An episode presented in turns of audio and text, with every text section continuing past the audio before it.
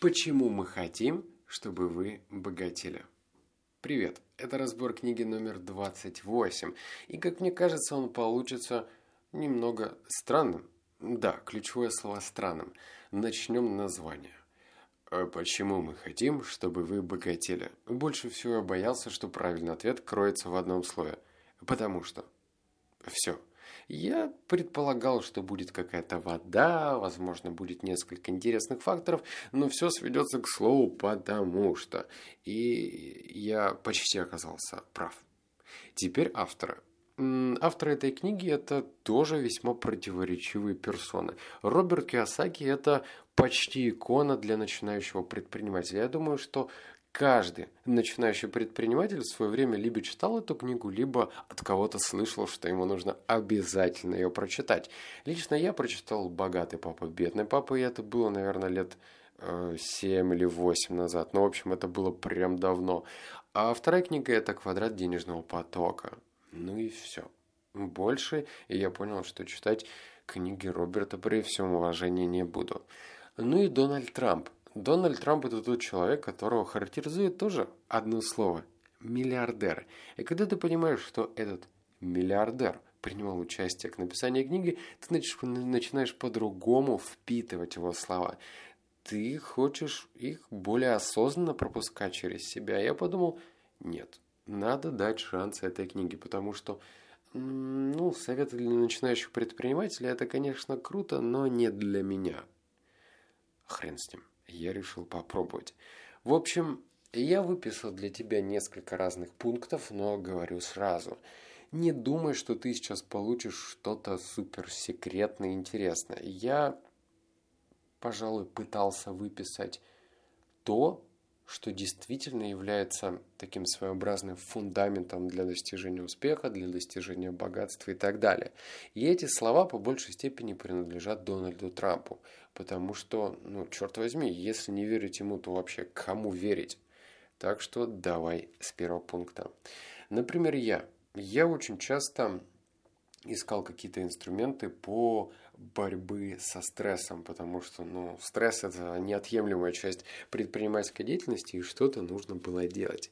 И вот тебе первый лайфхак. У меня есть фото галактики, которые я часто рассматриваю. Это позволяет понять, какие ничтожные у меня проблемы. На секундочку. Это сказал Дональд Трамп.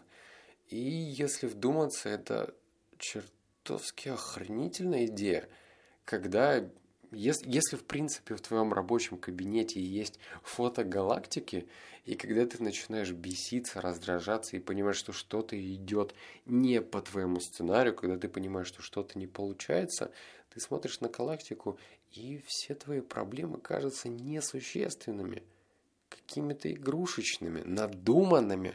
Поэтому было бы неплохо, если бы ты тоже скачал фотографию галактики или космоса и в такие моменты почаще заглядывал в эту картинку. Пункт номер два. Трамп и я говорим, если вы в бизнесе, то нужно уметь продавать.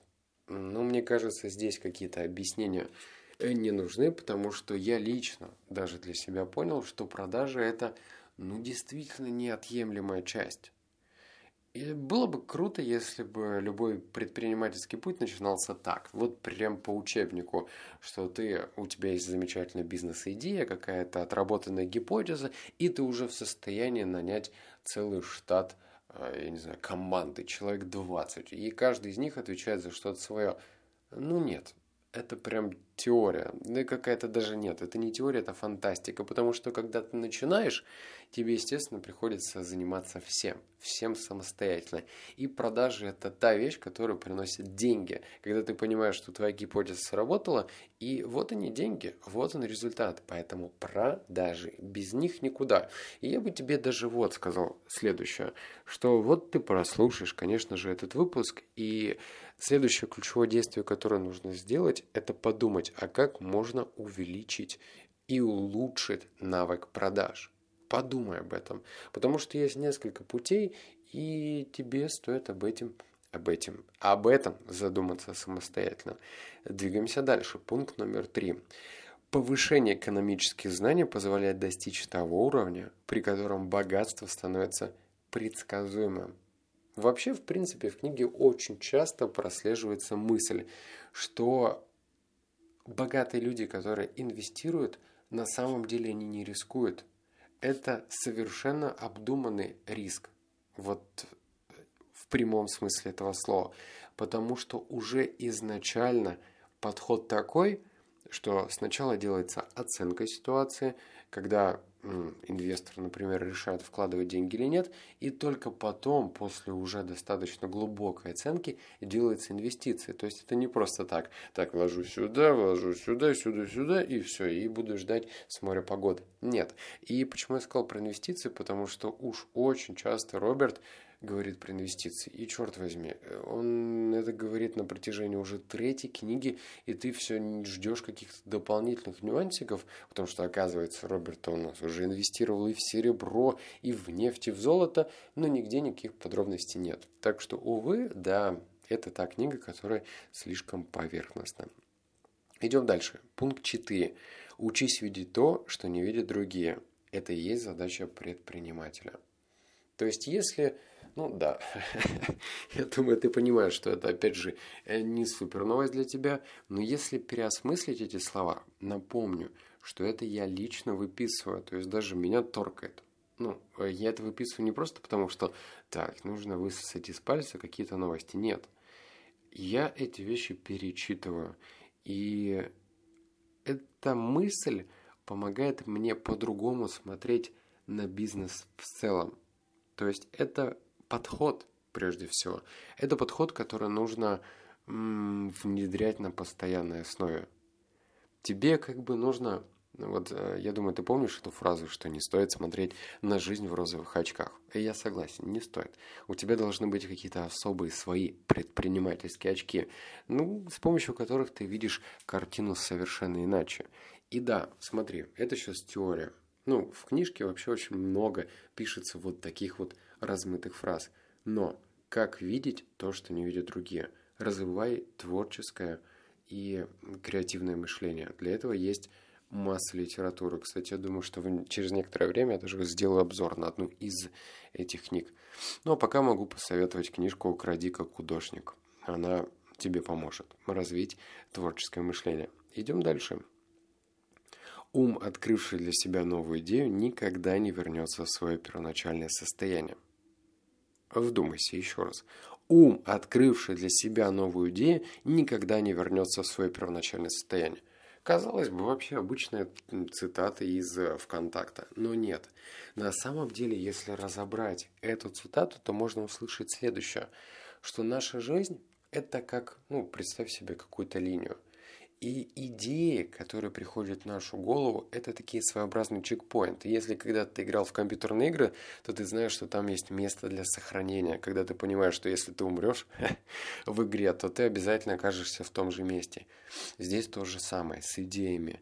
Идея – это якорь, это инсайт. Это тогда, когда ты делаешь что-то прорывное в своем мышлении, когда ты понимаешь, что прямо сейчас ты получил плюс 2 к интеллекту или плюс 5 баллов к интеллекту. Поэтому тебе нужно думать над тем, как генерировать эти идеи. Опять же, развивай творческое мышление. Как его развить? Читай книжки на эту тему. Идем к следующему пункту. Это если ваша реальность начинается с мечты, то мечты обязательно станут реальностью. Да, да, да. Мечты и реальность. Мечты и реальность. Ты это тоже знал? Но э, однажды в 2016 году я... Да нет, даже, по-моему, в 2017 году в эти два года я поймал себя на той мысли, что я вообще не мечтаю. То есть, если раньше, будучи маленьким бездюком, я ложился спать и стабильненько минут 10-15 перед сном, пока я не вырублюсь окончательно, размышлял на тему, «А, блин, было бы круто, если бы я такой иду, становлюсь предпринимателем, и все у меня получается, и вот они деньги, и все классно. А когда я начал заниматься предпринимательством, как таковым, то есть у меня уже слишком много сил и энергии, а, вот проходило мимо мечты, мимо своих желаний, я понял, что я перестал мечтать. То есть я как бы спал, я как бы ложился, все было ровно то же самое, но просто в моей жизни резко перестало хватать того момента, когда я мечтал. Но, когда об этом говорит Дональд Трамп, который уже чего-то достиг, то не стоит находить отговорки и думать, ну блин, ну я же делаю, как бы я же работаю. Какие мне мечты? Хрена с два. Мечтай. Вне зависимости, на какой стадии ты сейчас находишься, тебе нужно находить время для того, чтобы помечтать. Да, не нужно это афишировать, но если ты будешь ложиться спать и просто мысленно прогонять то, что ты хочешь получить, то, что ты хочешь э, добавить в свою жизнь, то это будет твоим толчком вперед. Поэтому, пожалуйста, не игнорируй этот, казалось бы, простой совет. Идем дальше. Последний вывод, который я сделал. История. Что такое история? История – это то, что каждый из нас пишет для собственного фильма.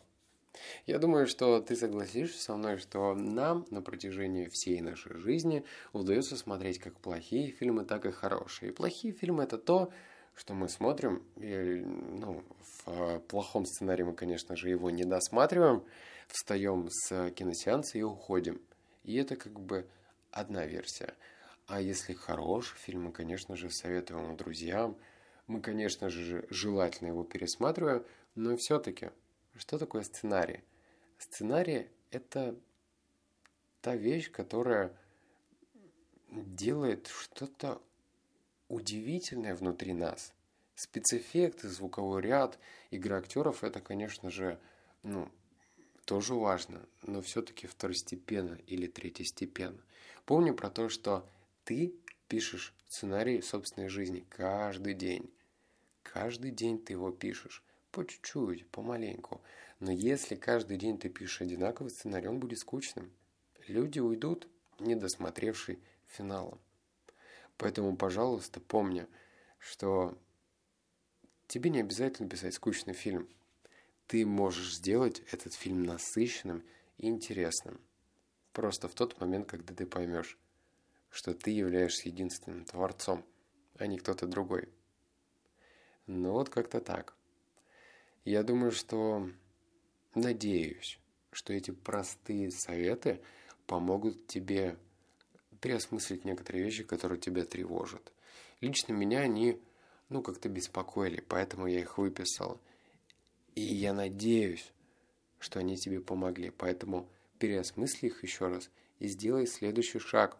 Обязательно займись, например, продажами, про которые я говорил. Ну а мы с тобой услышимся в следующем выпуске. А я надеюсь, что ты не услышал и не почувствовал, что я простыл и говорил гнусаво.